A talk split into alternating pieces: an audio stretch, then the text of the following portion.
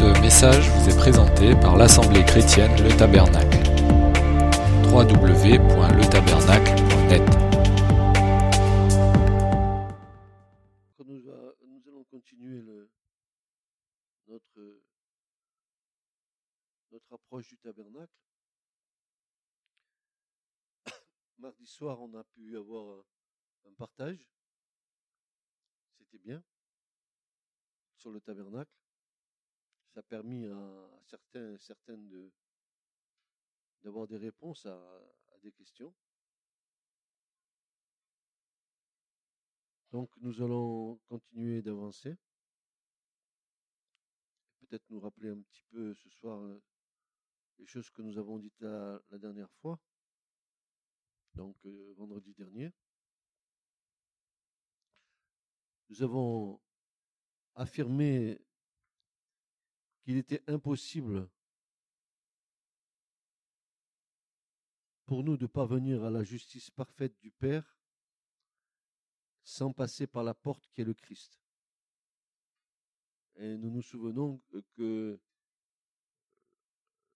la porte, c'est un type de Christ et que les différentes couleurs des rideaux de la porte nous parlent du Seigneur, de son origine céleste, de son obéissance, nous parle aussi de, de l'œuvre de la croix, du sacrifice, nous parle aussi de, de sa royauté par la pourpre, le fin lin blanc, qui est la justice imputée. Donc, euh, nous avons vu toutes ces choses euh, la semaine dernière. J'espère que vous avez gardé toutes ces références. Maintenant, quand euh, vous verrez la porte du tabernacle, vous saurez là-bas que prophétiquement, c'est le Christ qui accueille qui accueille le pécheur. Et comme disait l'apôtre Jean, en parlant du Christ, il disait que Jésus était la porte. Il disait, je suis la porte. Pas une porte, je suis la porte. Il n'y en a pas d'autre que moi. Est- Est-ce que c'était une suffisance de la part de Christ de dire je suis la porte? Comme, euh, qui dirait que voilà, il n'y a que lui qui peut nous, nous, nous, nous faire entrer dans la présence du Père. Ça pourrait être, pour ceux qui n'ont pas l'Esprit de Dieu, ça pourrait être présomptueux. Mais en réalité, quand on connaît tout le cheminement du tabernacle, on s'aperçoit que l'affirmation du Christ est, juste. Elle est nullement euh, erronée, nullement euh, à son profit, parce que s'il dit qu'il est la porte, en fait, il faut aussi accepter qu'il soit allé à la croix, qu'il ait été crucifié, etc., etc. Donc, euh, il est la porte. Euh, donc, s'il est la porte, ça signifie qu'il est la seule porte et qu'il n'en existe pas d'autre. Et c'est bien le, sens de ce verset que Jésus va donner en disant Nul ne peut venir au Père que par le Fils. Et comme va dire l'apôtre Pierre, il n'y a sous le ciel aucun autre nom qui nous ait été donné parmi les hommes par lequel nous devions être sauvés. Il n'y a pas un autre nom que celui-là.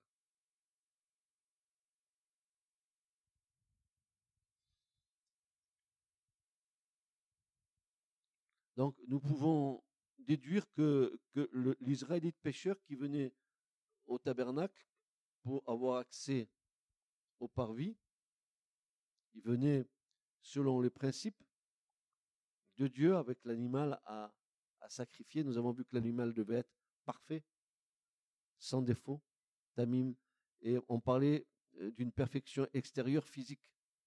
Alors que nous savons que dans la nouvelle alliance, on nous parle de perfection intérieure, la perfection du cœur. Et il y a une raison à cela.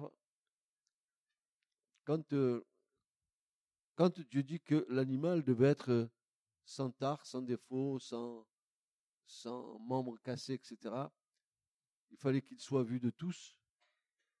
Il fallait que l'animal soit parfait pour aller au sacrifice. S'il y avait eu un animal imparfait physiquement, il n'était pas sacrifié. Ça me fait penser à Christ qui, pendant, avant, avant la crucifixion, quand il était à Jérusalem, l'Écriture nous dit qu'il était monté six jours avant la Pâque et qu'il a été observé par tout le monde dans le temple pendant six jours. Et les souverains sacrificateurs et les, et les, Sanhédrins voulaient, voulaient lui trouver quelque chose pour, pour, pour le coincer, pour, pour, l'arrêter. Et ils avaient envoyé des scribes et, des pharisiens pour l'observer, pour voir s'ils n'avaient pas trouvé en lui quelque chose qui pourrait les aider à, le mettre hors circuit.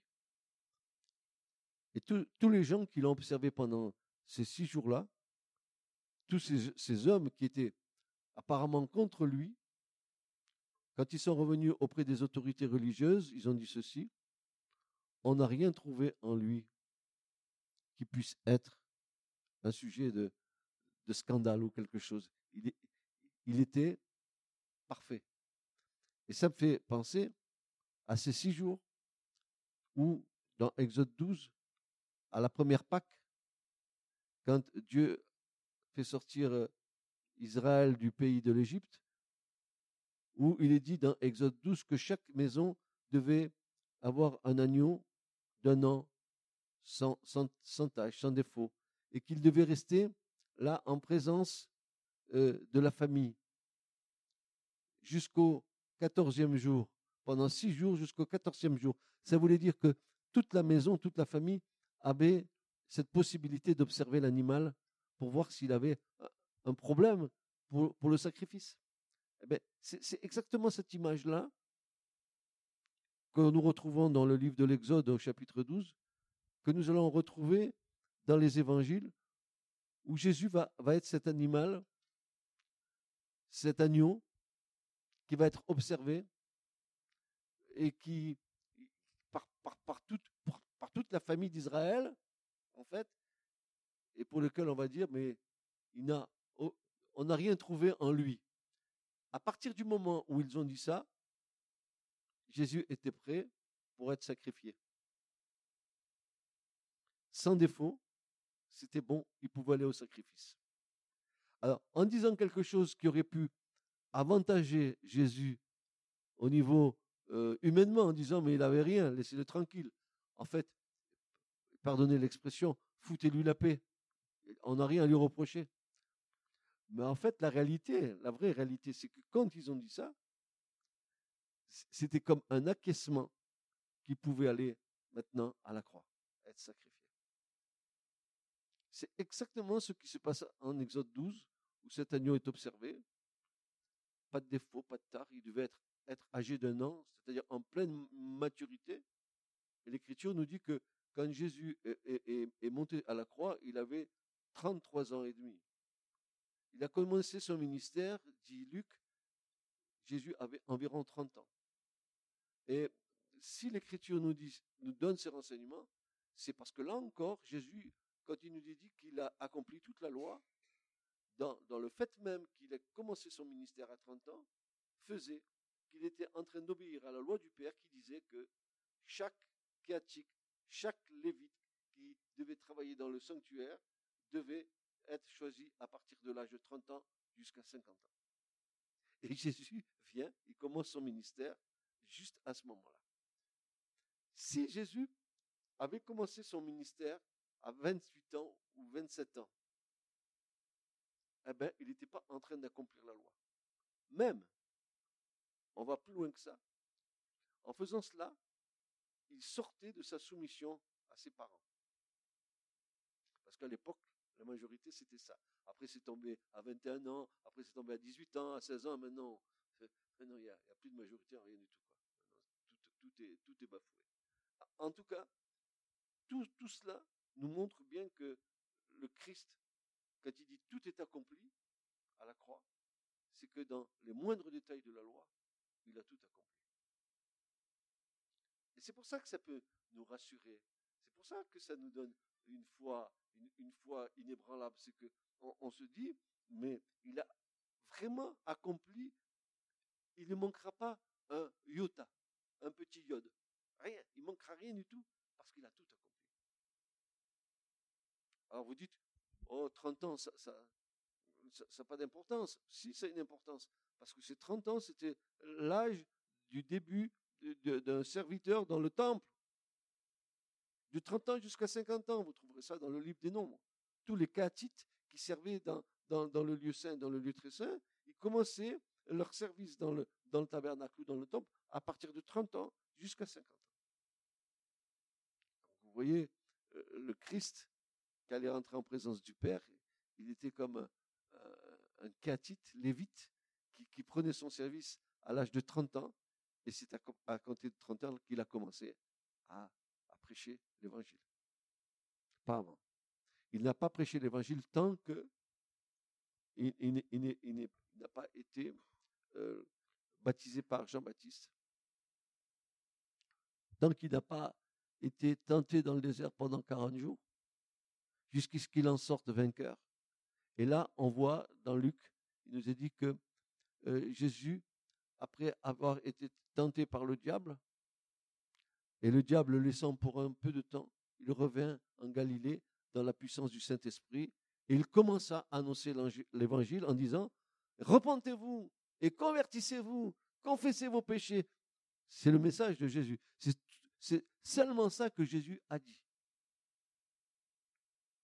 Convertissez-vous, repentez-vous, euh, euh, euh, confessez vos péchés. Oh, regardez dans Luc, vous allez voir, et dans, dans Matthieu, c'est exactement le message pour rentrer dans le royaume de Dieu.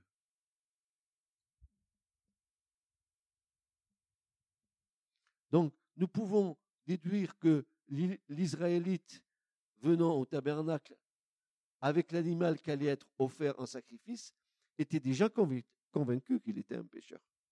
Tu ne rentres pas dans le tabernacle sans l'animal sans auparavant être convaincu que tu es un pécheur. Si tu viens avec l'animal pour le sacrifier, c'est que tu as péché. Ça, c'est clair. Et tu ne peux rentrer que par la porte qui est Jésus, uniquement qu'avec euh, l'animal qui est prêt à être sacrifié. Et, euh, en, typologie, cet animal qui est prêt à être sacrifié, c'est le Christ en fait. Et nous verrons euh, un peu plus tard comment ça va, ça va se passer. Il nous faut une juste appréciation de l'œuvre parfaite de Christ et non une approximation religieuse de cette œuvre de grâce. Il est l'agneau de Dieu, sans tache et sans défaut, et cela est l'œuvre de la révélation du Saint-Esprit en nous.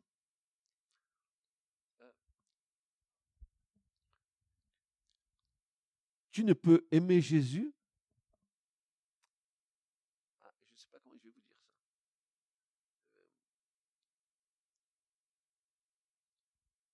Parce que tu es convaincu que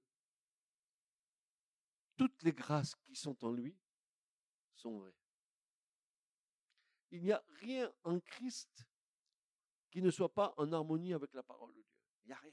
Et je ne parle pas simplement en harmonie de, dans la nouvelle alliance. Je parle en, harmonie avec l'ancienne alliance. Par exemple, euh, ce, passage magnifique du, chapitre 53 d'Ésaïe, qui nous parle euh, euh, de Christ comme étant la, brebis muette comme dans l'abattoir. Euh, il a porté nos péchés, il s'est fait pécher pour nous. Le châtiment qui devait tomber sur nous est tombé sur lui. Ésaïe 53 est une prophétie extraordinaire de l'œuvre de la croix. C'est 600 ans avant le Christ. Et pourtant, cette prophétie va se réaliser point par point sur le Christ. Le Christ, qui dans le nom, la signification, c'est le oin. C'est le mot grec. Mais le mot hébreu, c'est Mashiach, le Messie, qui est aussi pareil, qui est celui qui est oin. le Sauveur. Donc, il, y a, pour que Christ soit vraiment formé dans nos cœurs, pour que Christ grandisse dans nos vies, il faut que ce qui nous est parlé de Christ dans l'Écriture devienne une réalité de conviction de foi en nous. À cette seule condition, nous allons le voir grandir. Ça veut dire, oui, je crois qu'il est l'agneau de Dieu qui ôte le péché du monde. Quand Jean-Baptiste dit, voici l'agneau de Dieu qui ôte le péché du monde, ben, c'est le même agneau qui va rentrer dans le tabernacle et qui va ôter le péché euh, de l'Israélite, parce que cet agneau va mourir à la place de l'Israélite. De même que Jésus est mort à notre place. Pareil.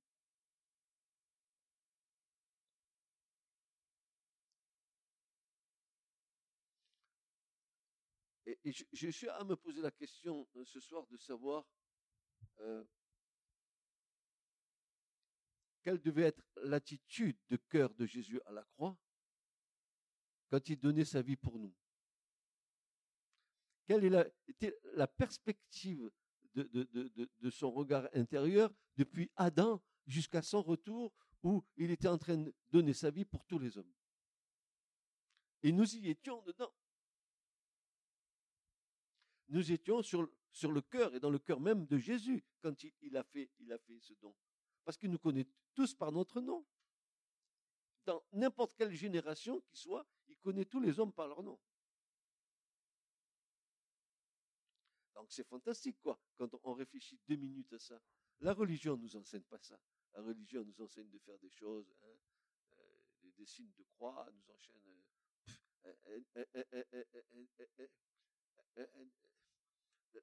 la, religion ne nous, nous, nous, communique pas la foi, elle nous communique des rites, des rites religieux dans lesquels personne ne se retrouve parce que personne ne comprend rien à ces rites.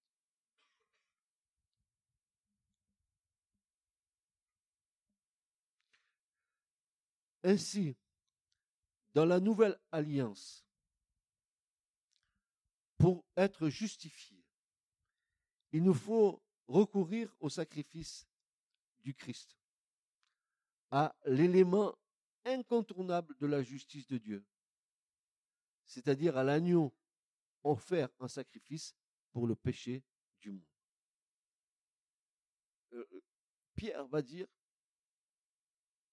que le Christ à la croix a été fait péché pour nous.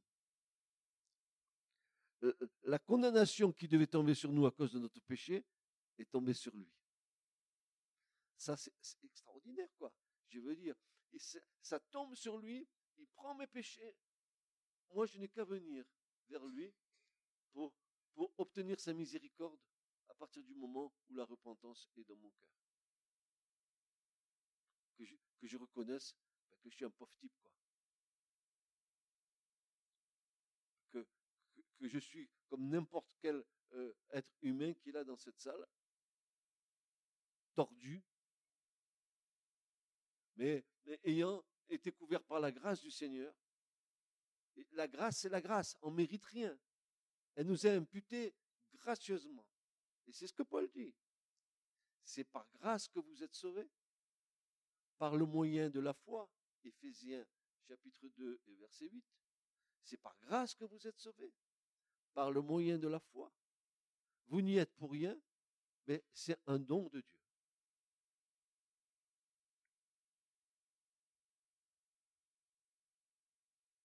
Je répète. C'est par grâce que nous sommes sauvés, par le moyen de la foi, nous n'y sommes pour rien. C'est un don de Dieu. Et quel est ce don de Dieu? Ben, Christ à la croix. Ben oui. C'est ça le véritable don de Dieu.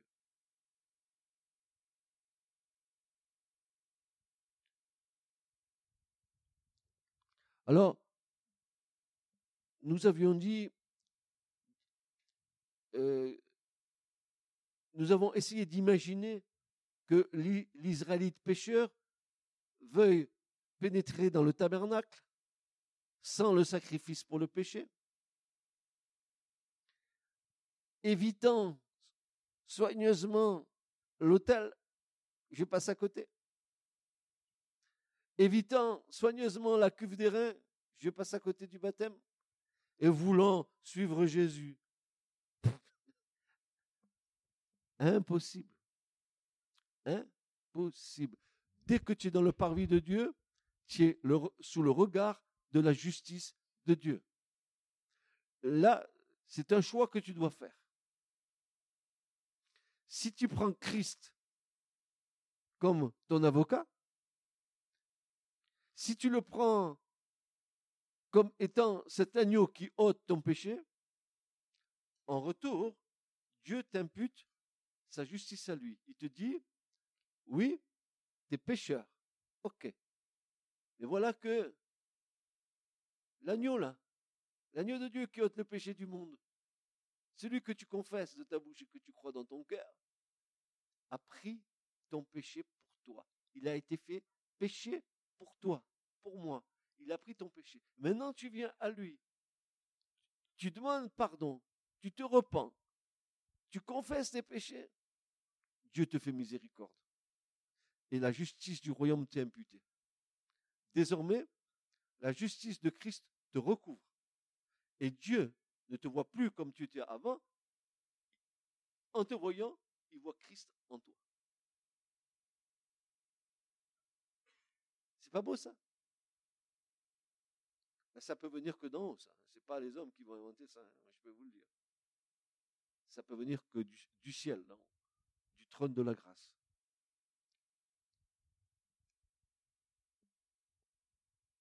Que va-t-il se passer? D'abord, souvenons-nous ce que nous dit Jean dans la première épître en son chapitre 5. Oui, vous vous rappelez qu'il fallait que nous réunissions les trois témoignages en nous. Le témoignage du sang, le témoignage de l'eau et le témoignage de l'esprit. 1 Jean 5. 5 et les versets, je vais vous les donner. C'est à partir du verset 15. 6. Oui, alors 6. Oui, voilà, 6 à 12. Ils sont trois qui rendent témoignage, le, euh, sang, l'eau et l'esprit, et, les trois sont d'accord pour rendre un, même témoignage. Celui qui a le Fils a la vie, celui qui n'a pas le Fils n'a pas la vie.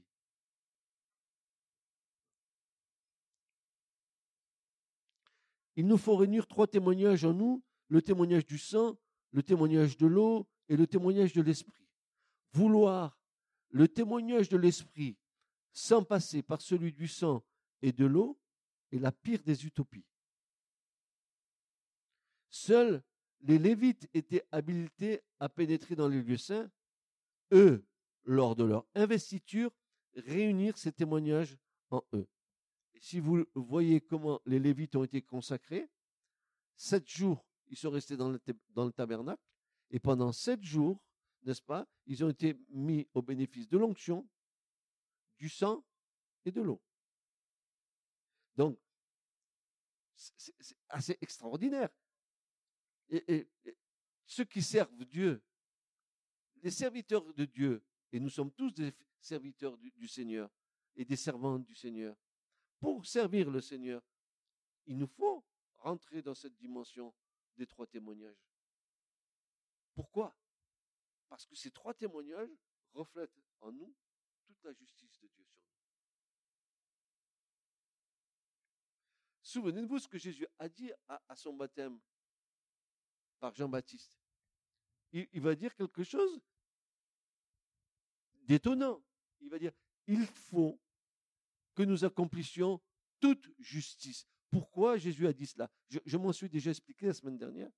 Simplement de vous rappeler que qu'il fallait qu'à ce moment-là, que, que quand Jean-Baptiste allait le baptiser au Seigneur, qu'il y ait un, acte fort, scellé, et cet acte a été scellé par qui? Mais par le Père. On a entendu la voix du Père qui a dit, celui-ci est mon fils bien-aimé en qui j'ai mis toute mon, affection.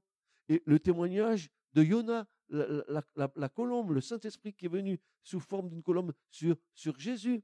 Donc, la divinité était là au complète, attestant que ce que Jésus était en train de faire était un acte que Jésus posait, n'est-ce pas, pour la rédemption des hommes.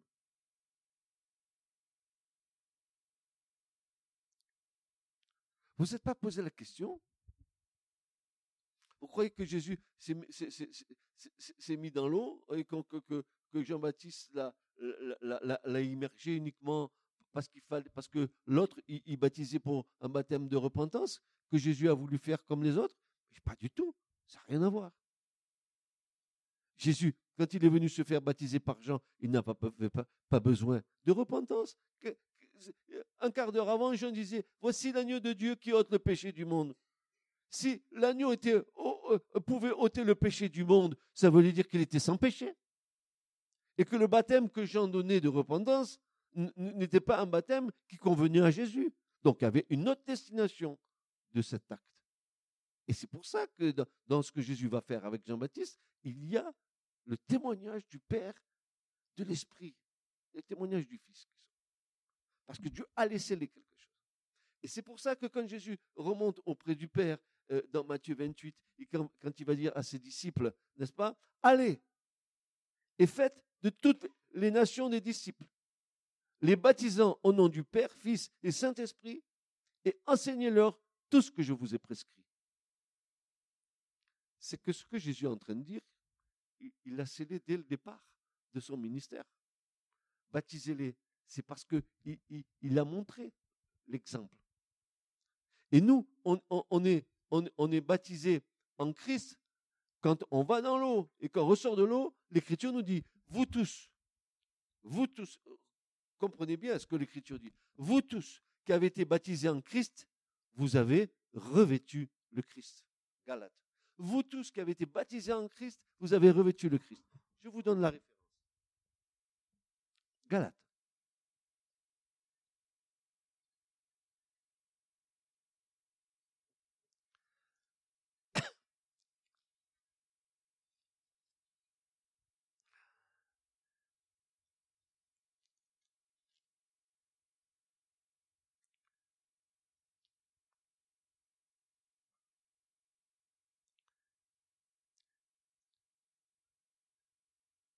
Voilà. Galates chapitre 3. On va prendre à partir du verset 22. Mais l'Écriture a renfermé toute chose sous le péché, afin que la promesse sur le principe de la foi en Jésus fût donnée à ceux qui croient. Or, avant que la foi vienne, nous étions gardés sous la loi, renfermé pour la foi qui devait être révélée.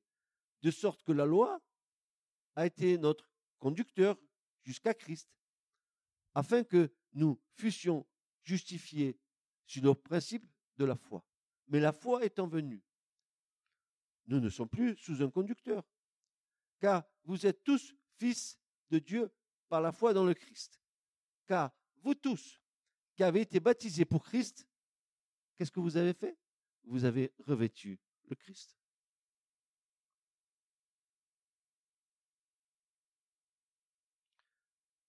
Et à la fin du verset, il dit, vous êtes un dans Christ Jésus. Donc il faut bien comprendre que, que les actes qui sont posés, quand nous allons faire un service de baptême bientôt dans l'Église, quand vous allez voir les personnes qui vont être immergé dans l'eau.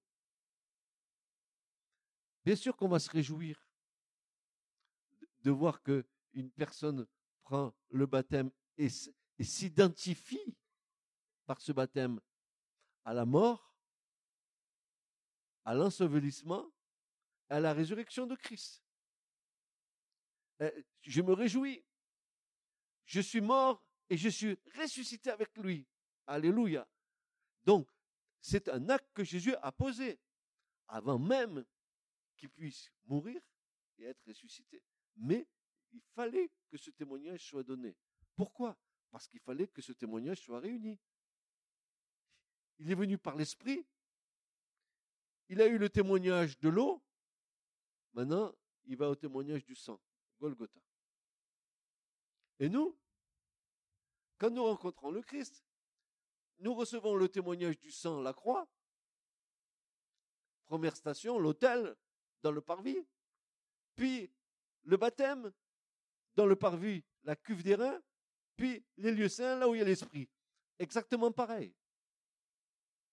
Jésus, et je vous le dis parce que ça, c'est quelque chose que Dieu m'a montré, personnellement, Jésus est descendu vers nous pour nous faire monter vers le Père. Mais avec les trois mêmes témoignages. Il est venu par l'esprit, par l'eau et par le sang, et nous, nous montons vers le Père par le sang, par l'eau et par l'esprit. Je dis ça, c'est moi qui le dis, il est, il est descendu pour mieux nous faire monter.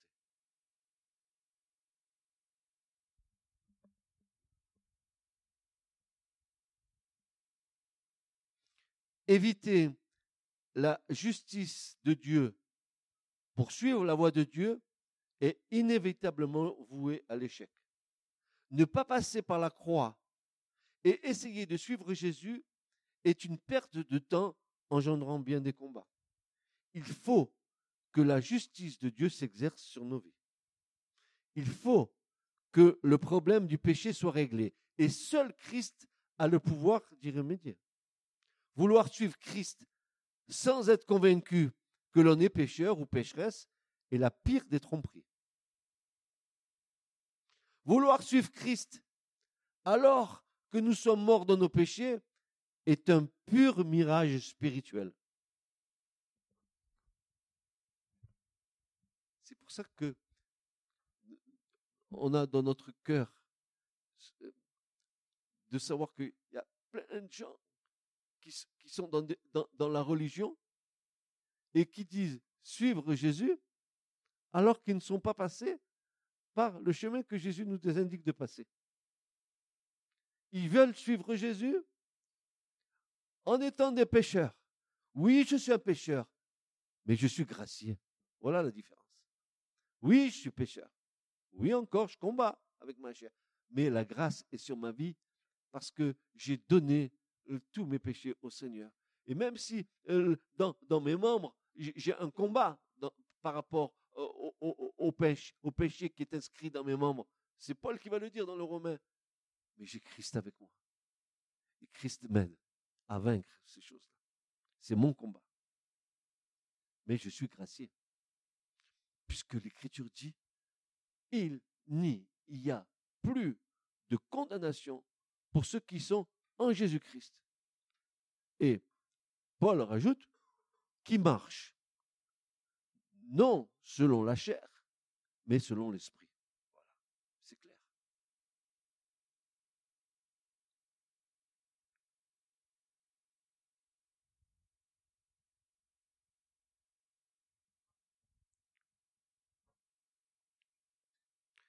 Tout départ d'une vie nouvelle passe par la croix.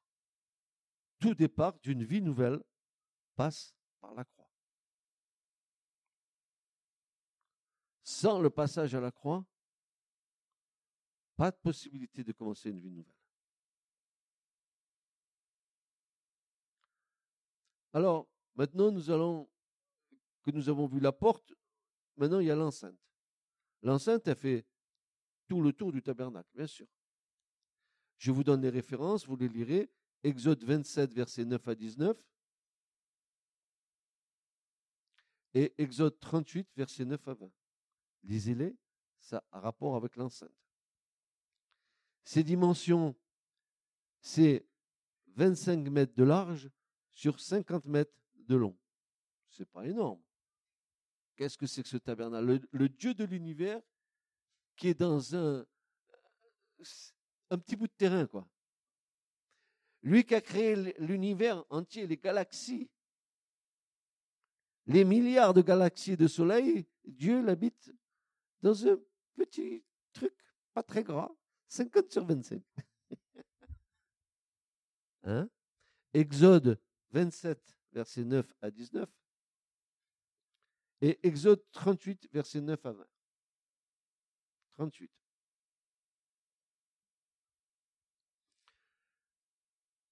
L'implantation du tabernacle n'a pas été faite selon l'homme. Dieu a voulu et a dit à, Moïse de le construire et de le mettre dans une certaine direction. géographique. Et vous savez pourquoi? Vous savez, écoutez ce que je viens de dire? Non. Eh non. C'est pas grave. Mais voilà, je répète, c'est que quand Moïse a fait le tabernacle, il a fini d'être construit, Dieu va lui dire maintenant tu le positionnes comme cela. Pourquoi?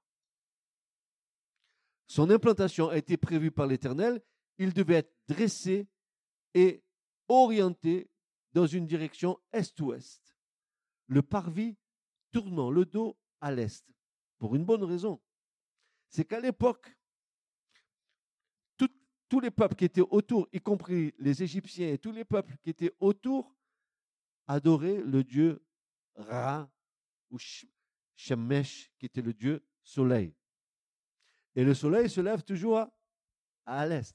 Donc, pour pas que l'Israélite, quand il vient adorer l'Éternel, il se trouve à lever la tête vers le soleil, Dieu a dit, tu le mets dans l'autre sens.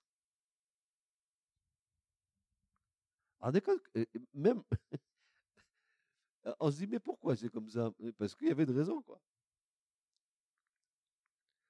Car dans ces temps, les païens adoraient le soleil et se prosternaient vers l'est au lever du soleil. Il n'en était pas ainsi pour Israël, qui se prosternait en direction du lieu très saint vers l'est, le dos tourné au soleil.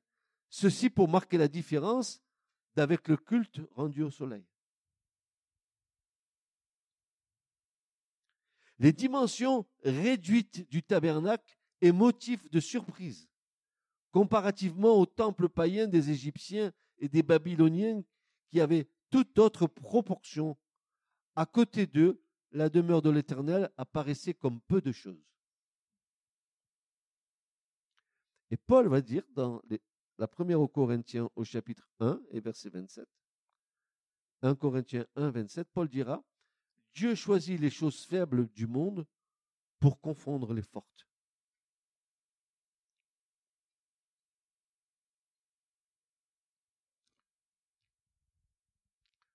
Vous vous souvenez ce que dit le prophète Ésaïe?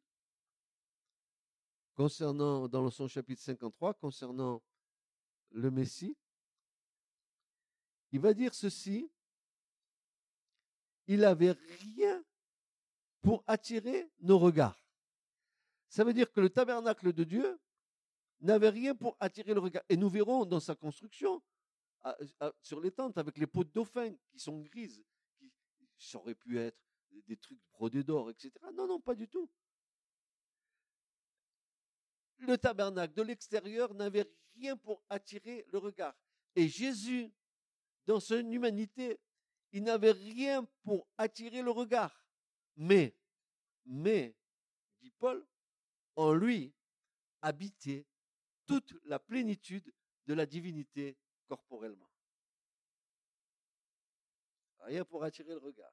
Jésus, il n'était pas la star euh, des, des télés.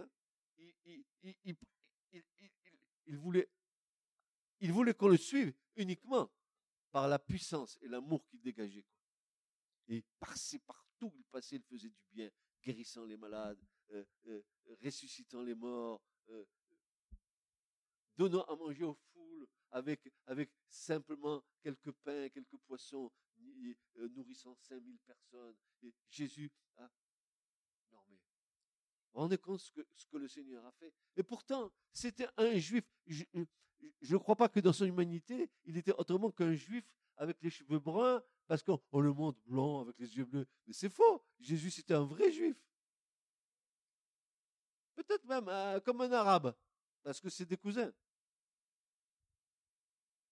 Il est venu au milieu des siens. Il est venu au milieu du peuple d'Israël que son père avait créé. Alors, quand on voit Jésus de Nazareth, les films à grand spectacle, tu vois Jésus faire des miracles, tu vois les yeux bleus, les cheveux blonds comme ça, tu vois.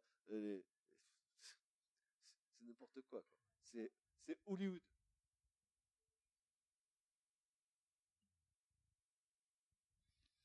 C'est donc cette vérité que nous trouvons inscrite dans le tabernacle. Ces proportions très modestes proclament que l'œuvre de Dieu s'accomplit dans ce qui paraît que faiblesse aux yeux des hommes. Ce tabernacle pouvait sembler bien misérable demeure en face des orgueilleux temples d'idoles, mais alors que ces derniers ne renfermaient que vanité et mensonge, lui manifestait toute la puissance et la sagesse du Dieu infini, créateur des cieux et de la terre. Alors, quelle est la signification spirituelle de cette enceinte de 50 sur 25, n'est-ce pas, qui était euh, euh, euh, toute l'enceinte, n'est-ce pas, avec les, les, colonnes de, de, les colonnes de, City Médérin qui étaient là, qui étaient qui, prenaient en suspension toute la tenture qui était toute, blanche de fin lin blanc. Et, pourquoi, pourquoi, pourquoi Dieu s'entoure d'une barrière de fin blanc haute de 2 mètres 60 Pourquoi Dieu fait une séparation entre le peuple d'Israël et lui? Pourquoi il a mis pour son tabernacle une séparation entre lui et le monde? Vous êtes dans le monde, mais vous n'êtes pas du monde. C'est bien ce que Jésus a dit. Vous êtes dans le monde, tu vis à Notre-Dame de Londres, tu, as des amis, mais, mais tu n'es pas, tu pas, tu n'es pas de ce milieu-là. Toi, ton royaume, il n'est pas, pas d'ici, il n'est pas d'en bas. Notre royaume, il est d'en haut. Notre cité, elle est céleste. Notre cité, c'est pas Paris, c'est pas New York. Notre cité, c'est le royaume de Dieu. Et, c'est pour ça que euh, ce tabernacle pouvait sembler bien misérable demeure en face des orgueilleux temples d'idoles, mais alors que ces derniers ne refermaient que vanité et mensonge, ce tabernacle de Dieu lui manifestait toute la puissance et la sagesse du Dieu infini, créateur des cieux et de la terre. Dieu s'entoure d'une barrière de fin lin blanc haute de 2 mètres 60. Sa sainteté tient à distance les pécheurs. Il y a Ésaïe, ça me revient. Ésaïe 59. Qu'est-ce que Dieu va dire? Regarde, on va le lire. On va le comprendre.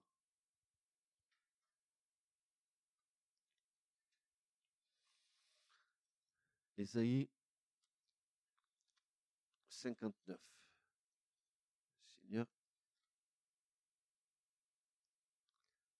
Voici.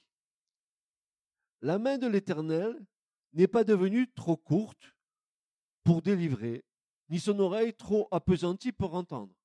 Mais vos iniquités ont fait séparation entre vous et votre Dieu, et vos péchés ont fait qu'il a caché de vous sa face pour ne pas écouter. Dieu a fait une séparation entre l'homme et lui à cause de sa sainteté.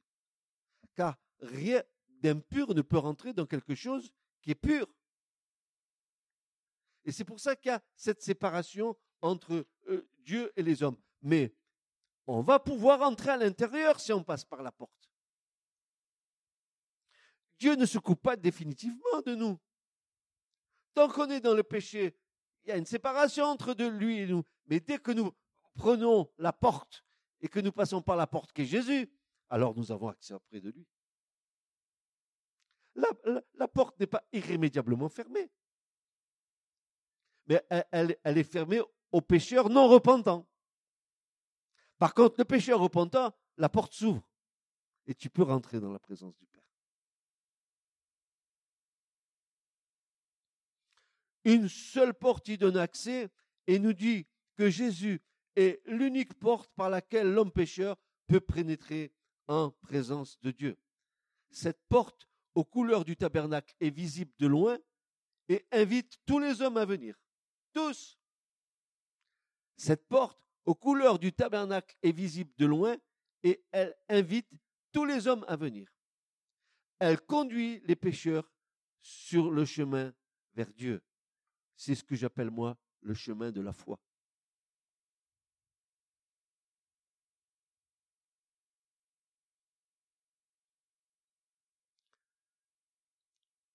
Vous suivez jusqu'à présent? Ça va? On peut continuer? Ok. Les colonnes. Les colonnes. Qu'est-ce que représentent les colonnes?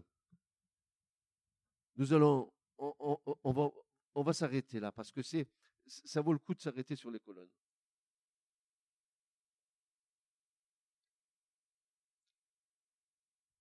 Nous avons vu qu'il y avait le bois de Sittim, que tout était fait en bois de Sittim, et que selon l'endroit où on se trouvait, soit les colonnes étaient revêtues d'airain, soit elles étaient revêtues d'argent, qui est le symbole du rachat et de la rédemption, soit elles étaient revêtues d'or, qui est le, symbole de la gloire et la glorification. Lieu très saint. L'argent, lieu saint, parvis, les reins. Les reins, c'est toujours le symbole de la justice de Dieu, nous allons le voir. Donc, nous nous trouvons au parvis. Et au parvis, nous trouvons le bois de Sittim et les reins. Alors, il nous est parlé de colonnes.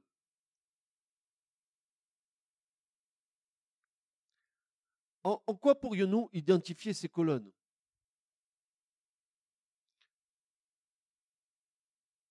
Oui, des piliers, mais qu'est-ce qu'elles typifient? Alors, on va par exemple prendre 1 Timothée 3,15 où il est dit ceci. 1 Timothée chapitre 3 verset 15. Mais si je tarde, dit Paul, afin que tu saches comment il faut se tenir dans la maison de Dieu. Qu'est-ce que c'est que la maison de Dieu pour Paul? C'est quoi? C'est l'Église. Il lui dit, afin que tu saches comment il faut se conduire dans la maison de Dieu, qui est l'assemblée du Dieu vivant, et quelle est-elle, cette assemblée? Elle est la colonne et le soutien de la vérité.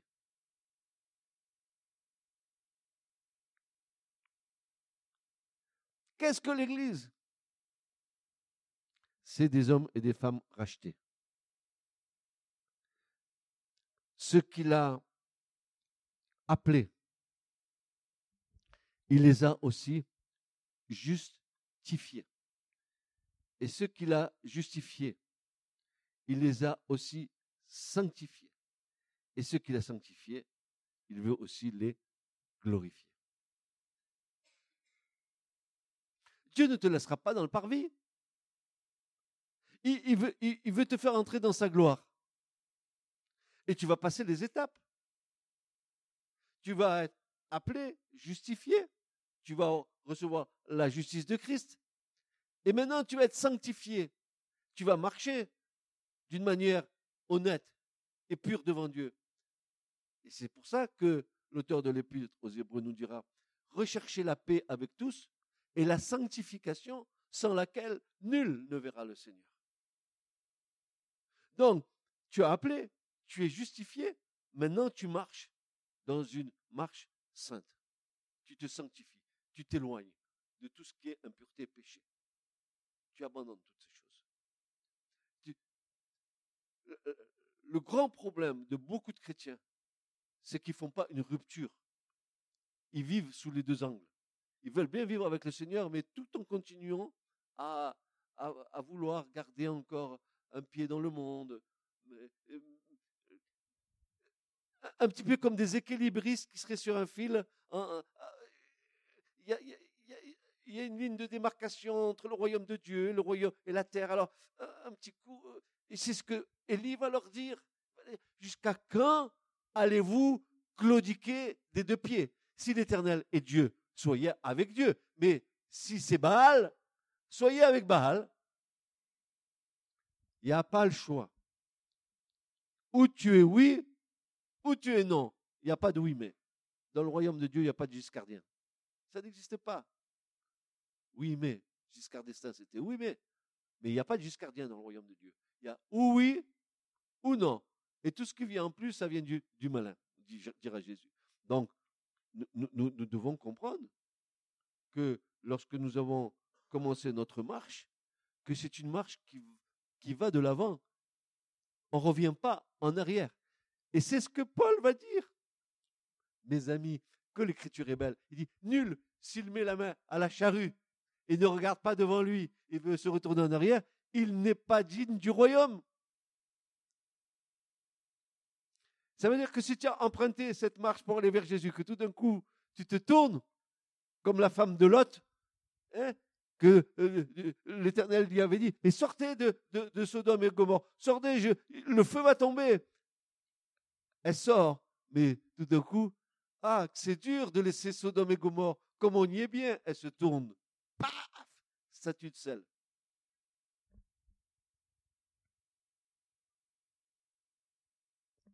On ne se moque pas de Dieu. Ce que l'homme aura semé, aussi il le récoltera. Mais c'est une loi. Si tu sèmes pour la paix, ben tu vas récolter la paix. Si tu sèmes pour la colère, ben tu vas récolter la colère. C'est un principe spirituel. Si tu sèmes pour la foi, tu vas récolter la foi. Si tu sèmes pour la paix, tu récolteras la paix.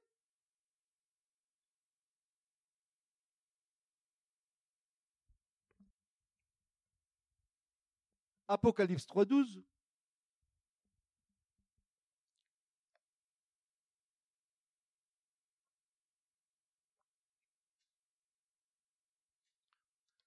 Vous voulez avoir une place?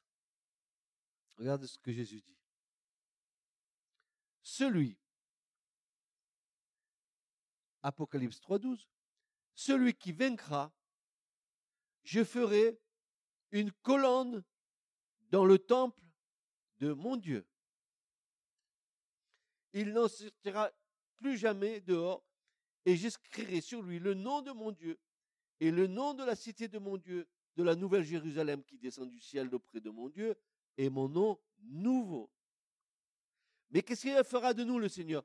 Une colonne où? Dans le temple de mon Dieu.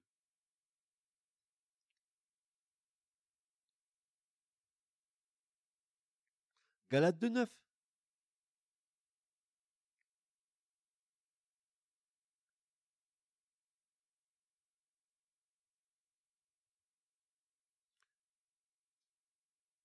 Et ayant reconnu la grâce qui m'a été donnée, dit Paul, Jacques et Céphas, c'est-à-dire Pierre, et Jean, qui étaient considérés comme étant des colonnes, me donnèrent à moi et à Barnabas la main d'association, afin que nous allassions vers les nations et eux vers la circoncision.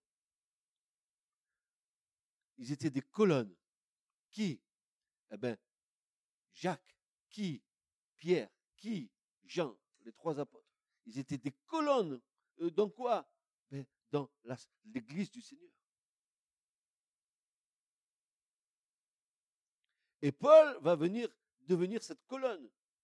D'un côté, Jean, Jacques et Pierre vont aller vers ceux de la circoncision, c'est-à-dire vers leurs frères juifs, alors que Paul, lui, il va prendre ceux de l'incirconcision, c'est-à-dire toutes les nations. C'est pour ça que Paul va faire trois voyages missionnaires qui va l'amener pratiquement au bout de la terre et qui va évangéliser euh, pratiquement tout le monde de l'incirconcision, des païens. Vous et moi, nous sommes mis au bénéfice de l'œuvre d'évangélisation de Paul. Ne l'oubliez jamais. Lettre aux Romains, lettre aux Galates, lettre aux Philippiens, lettres aux Thessaloniciens, et les lettres, et les lettres. Tout ça, ce sont des pays que, que Dieu, euh, que Paul a évangélisés. Rome, la Grèce, l'Espagne, il est allé jusqu'en Espagne, il est parti, partout, ce Paul. Un fou de Dieu, quoi. Jésus l'avait choisi. Je, l'ai choisi euh, pour, pour, en faire un vase d'élection. Et, il parlera au, au roi, aux nations. Imagine, et que Paul connaissait et qui connaissait pas Jésus. Au contraire, il luttait contre lui, contre les premiers chrétiens. Tout d'un coup, il le rencontre sur le chemin de Damas. Paf, demi-tour complet. Demi-tour complet. Quelle conversion.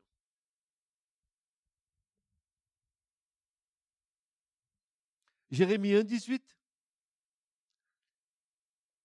Et moi, voici, dit l'Éternel à Jérémie, je t'établis aujourd'hui comme une ville forte et comme une colonne de fer et comme des murailles d'airain. Brave Jérémie. Contre tout le pays, contre les rois de Juda, ses princes, ses sacrificateurs et, le peuple du pays. Imagine le pauvre Jérémie. Et Dieu lui dit, je vais te faire de toi une colonne de fer contre tout cela. Les pays, les nations. Jérémie, oh non, non, non, non, non, non. C'est le même problème qu'avec Paul, Jérémie. Avant, que ta mère t'enfantasse dans son sein, je te connaissais. et je t'ai appelé et établi pour être prophète. Imagine. Nous avons tous été choisis de Dieu pour quelque chose. Et comme je vous dis, parce que ça c'est, une révélation du Seigneur, ça ne peut pas être autre chose. Vous n'êtes pas un hasard d'avoir, euh, d'avoir, d'être né dans cette génération. C'est pas un hasard du tout.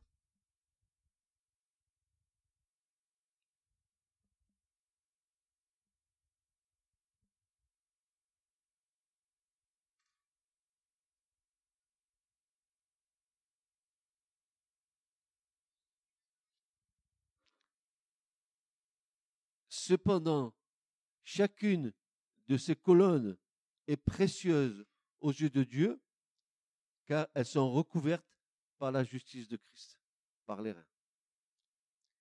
Si, écoutez bien cela, si nous représentons chacun d'entre nous une colonne, écoutez bien, c'est Jésus-Christ qui doit être vu dans notre vie et non nous être vus. C'est Christ qui doit être vu dans nos vies et pas nous. Ce n'est pas moi qui vis, c'est Christ vit en moi. Et, il doit être vu de tous en moi. Pourquoi? Parce que je suis une colonne. Une colonne revêtue des reins de la justice de Christ.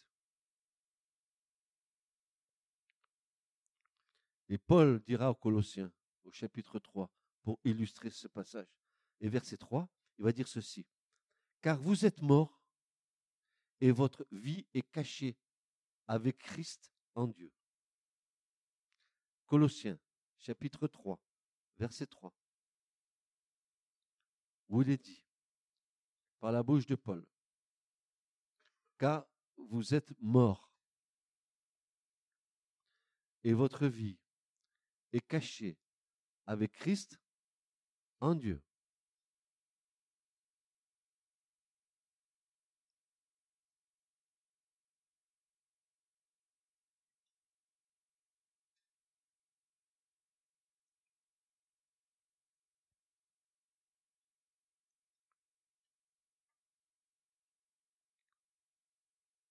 Pour ça que si nous représentons une colonne, c'est pas nous qui devons être vus. C'est Christ en nous. Ce n'est plus moi qui vis, c'est Christ qui vit en moi.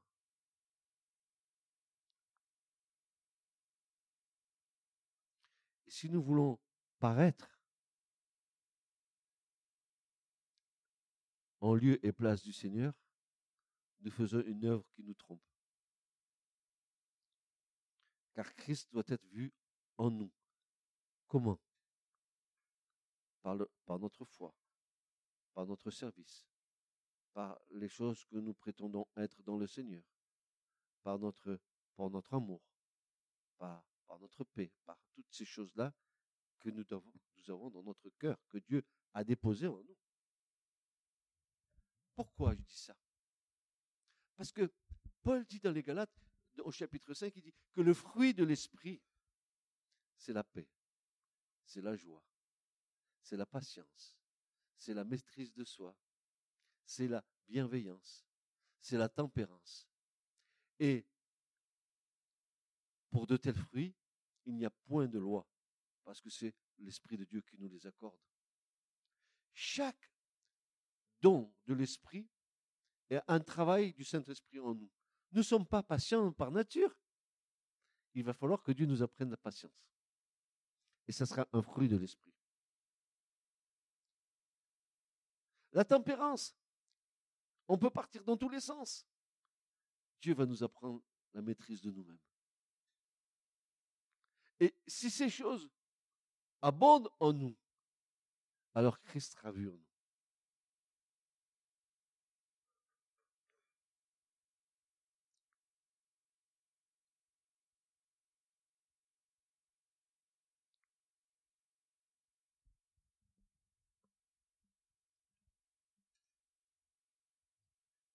Les colonnes reposent sur la solidité, la puissance et la résistance, autant de qualités qui se trouvent dans le Seigneur. Oui, Paul va dire par exemple en, Éphésiens 2, verset 20 à 2, à 22, pardon, 20 à 22, chapitre 2, verset 20 à 22, ayant été édifié sur le fondement des apôtres et des prophètes, Jésus-Christ lui-même étant la maîtresse pierre du coin, en qui tout l'édifice bien ajusté ensemble croit pour être un temple saint dans le Seigneur, en qui vous aussi vous êtes édifiés ensemble pour être une habitation de Dieu par l'Esprit. Frères et sœurs, ce soir je voudrais vous faire comprendre quelque chose qui est très important. Nous sommes des pierres vivantes. Oui ou non? Et l'édifice dans lequel Dieu habite, en réalité, c'est toutes les pierres vivantes que nous sommes qui sont superposées les unes sur les autres pour faire un temple en esprit pour Dieu. Est-ce que je m'exprime bien? Oui. Pourquoi? Parce que ce n'est pas moi qui le dis, c'est Pierre qui le dit. Voyons voir ce que Pierre nous raconte.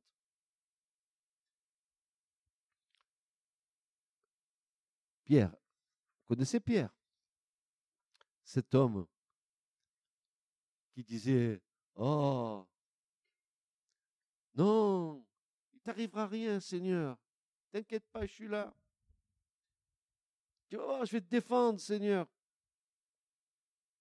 Pierre, Pierre, arrête, Pierre. Attends. Avant que le, coq chante trois fois, tu m'auras renouillé trois fois. Mais penses-tu, Seigneur? Tu parles, moi, Pierre. Le costaud du coin, le pêcheur, tu vois. Tu as vu les filets, je les prenais, comment? Regarde mes pectoraux, Seigneur. Tu vas voir, tu n'arriveras rien, Seigneur. Alors, que dit Pierre? Chapitre 2 de la première de Pierre on va dire ceci à partir du verset 4. Si toutefois vous avez goûté que le Seigneur est bon, duquel vous approchant comme d'une pierre vivante, rejetée par les hommes, mais choisie et précieuse auprès de Dieu, vous-même aussi, comme des pierres, écoutez bien, vous-même aussi, comme des pierres vivantes, vous êtes édifiés à une maison spirituelle, une sainte sacrificature pour offrir des sacrificatures, des sacrifices spirituels agréables à Dieu par Jésus-Christ. Vous êtes quoi? Une maison spirituelle des pierres vivantes qui vont, qui bâtissent une maison spirituelle dans laquelle Dieu habite. Dieu habite au milieu de son peuple. C'est plus un tabernacle avec une, des, il est au milieu de son peuple, toutes les pierres vivantes. Nous, nous, nous, nous, nous faisons un édifice spirituel. Nous ne nous en rendons pas compte. Et je ne suis pas loin de, de, penser que la Jérusalem céleste qui va descendre du ciel, c'est tous les saints hein, qui, tous les saints qui, sont là, qui ont fait la Jérusalem céleste, dont Dieu est le centre.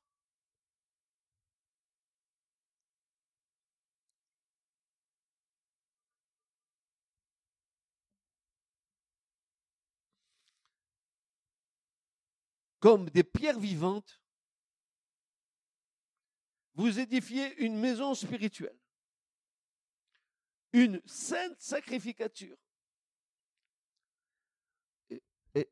Écoutez-moi bien. Nous avons euh, conscience que nous sommes une sainte sacrificature?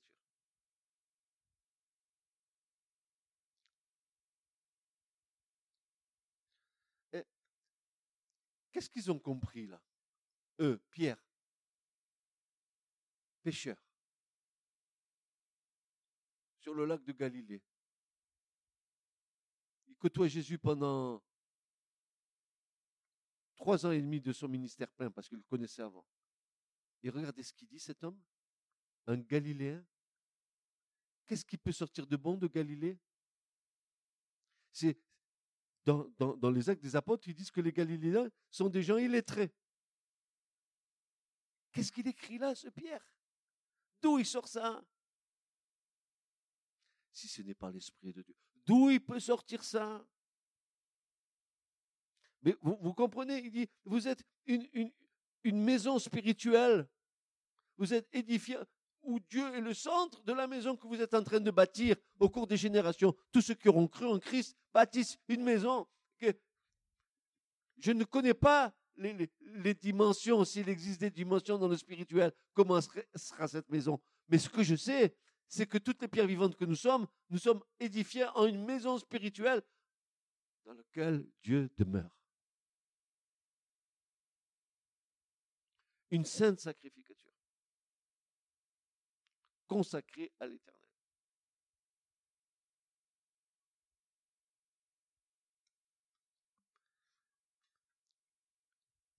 C'est pour ça que quand nous, nous regardons l'écriture, et moi parfois je me fais du souci pour moi-même, que,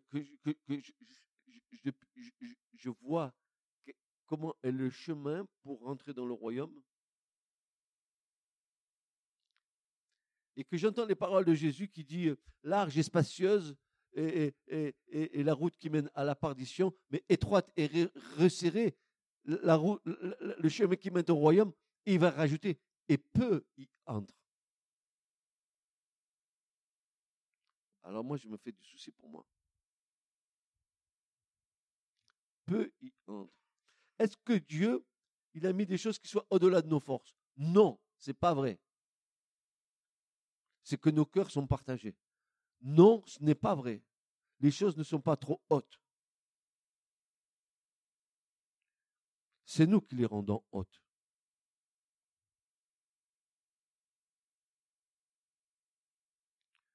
Est-ce que Jésus, il n'a pas la vision? Pourtant, il a tout fait. Tout. Tout. Il, le dit, la parabole du, semeur. Un semeur vint, il a jeté euh, sa semence sur, un terrain. Ce terrain était rempli de cailloux, il y avait des ronces, il y avait des épines. Et, alors, euh, ces différents types de croyants, les uns, ils vont la recevoir avec, euh, joie, seulement les plaisirs de la vie, etc. Hop, la, semence leur est arrachée du cœur. Hein. ils vont se réjouir pendant un temps devant Dieu. Et puis, hop, les épreuves de la vie revenant, à nouveau, ils se séparent de Dieu. Et on, voyait, on voit les différents types de terrains jusqu'à ce que Jésus dise qu'il n'y a qu'un terrain qui va rapporter la semence. 60, 30, 100, selon, selon le, rapport de ce terrain-là. Mais les autres terrains sur lesquels la semence a été semée, c'est-à-dire la parole, elle est tombée sur du rocher. Et la semence, elle n'a pas pu prendre racine parce que le cœur est dur. On voit, on voit dans l'écriture. Si Jésus nous enseigne comme ça, c'est bien pour nous faire comprendre quelque chose. Ne dites pas, la semence n'était pas bonne parce qu'il n'a pas acheté au bon endroit, c'était pas de la bonne semence. Commence pas à chercher des histoires. Dis, reconnais que ton cœur est dur. Reconnais que tu écoutes la parole et que ça ne pénètre pas. Reconnais-le.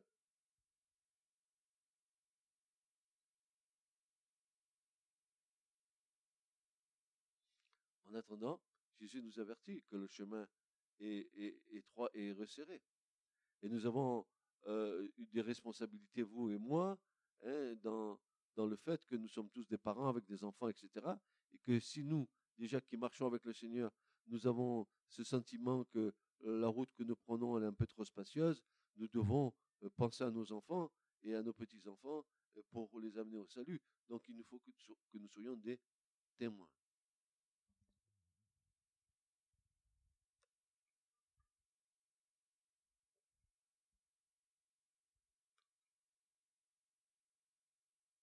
Le témoignage de l'esprit, c'est quelque chose d'important.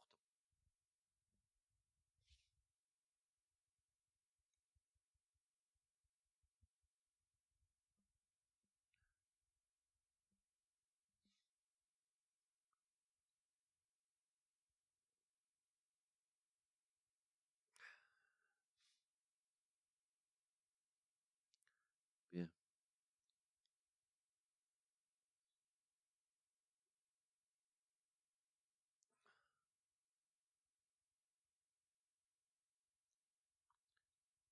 On s'appuie dessus.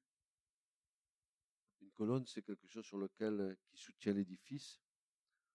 On peut s'appuyer sur une colonne quand elle est costaud. Et l'Église a besoin de colonnes. Est-ce que, tu veux être une colonne dans l'Église pour servir tes frères, tes sœurs, ou tu veux être une colonne dans l'Église pour être reconnu, te servir toi-même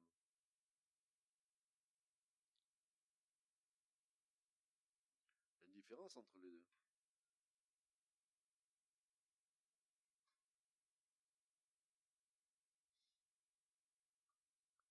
Donc, tabernacle nous indique une chose, c'est que nous devons euh, passer par le, le chemin étroit qui, mène vers le lieu très saint, dans la présence même de Dieu.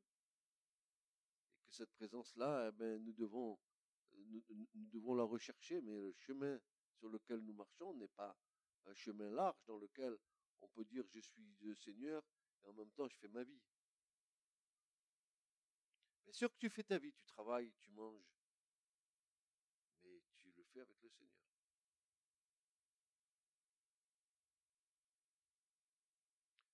Tu tu dis pas je fais, c'est grâce à moi, je travaille, etc. Bien sûr que tu es bon, bien sûr que tu sais bien faire ton boulot, mais s'il n'y avait pas Dieu pour t'ouvrir les portes, qu'est-ce que tu ferais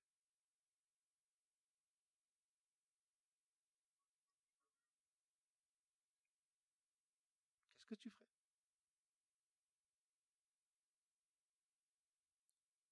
Quand tu remets ta vie, ta famille, tes enfants dans les mains du Seigneur, tu peux t'attendre à un moment donné de voir la bénédiction se manifester à toi.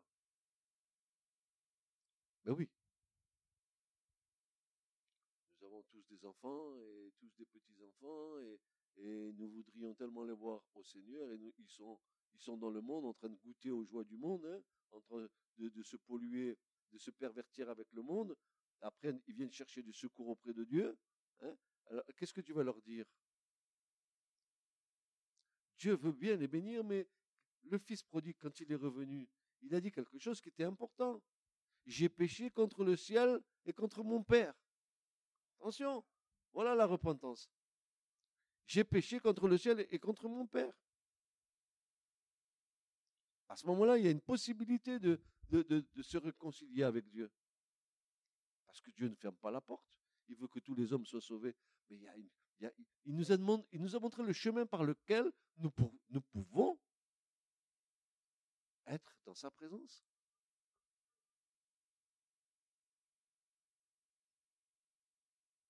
Et nous qui sommes au Seigneur et qui sommes dans la foi, c'est de notre rôle à nous de porter dans la prière tous les nôtres.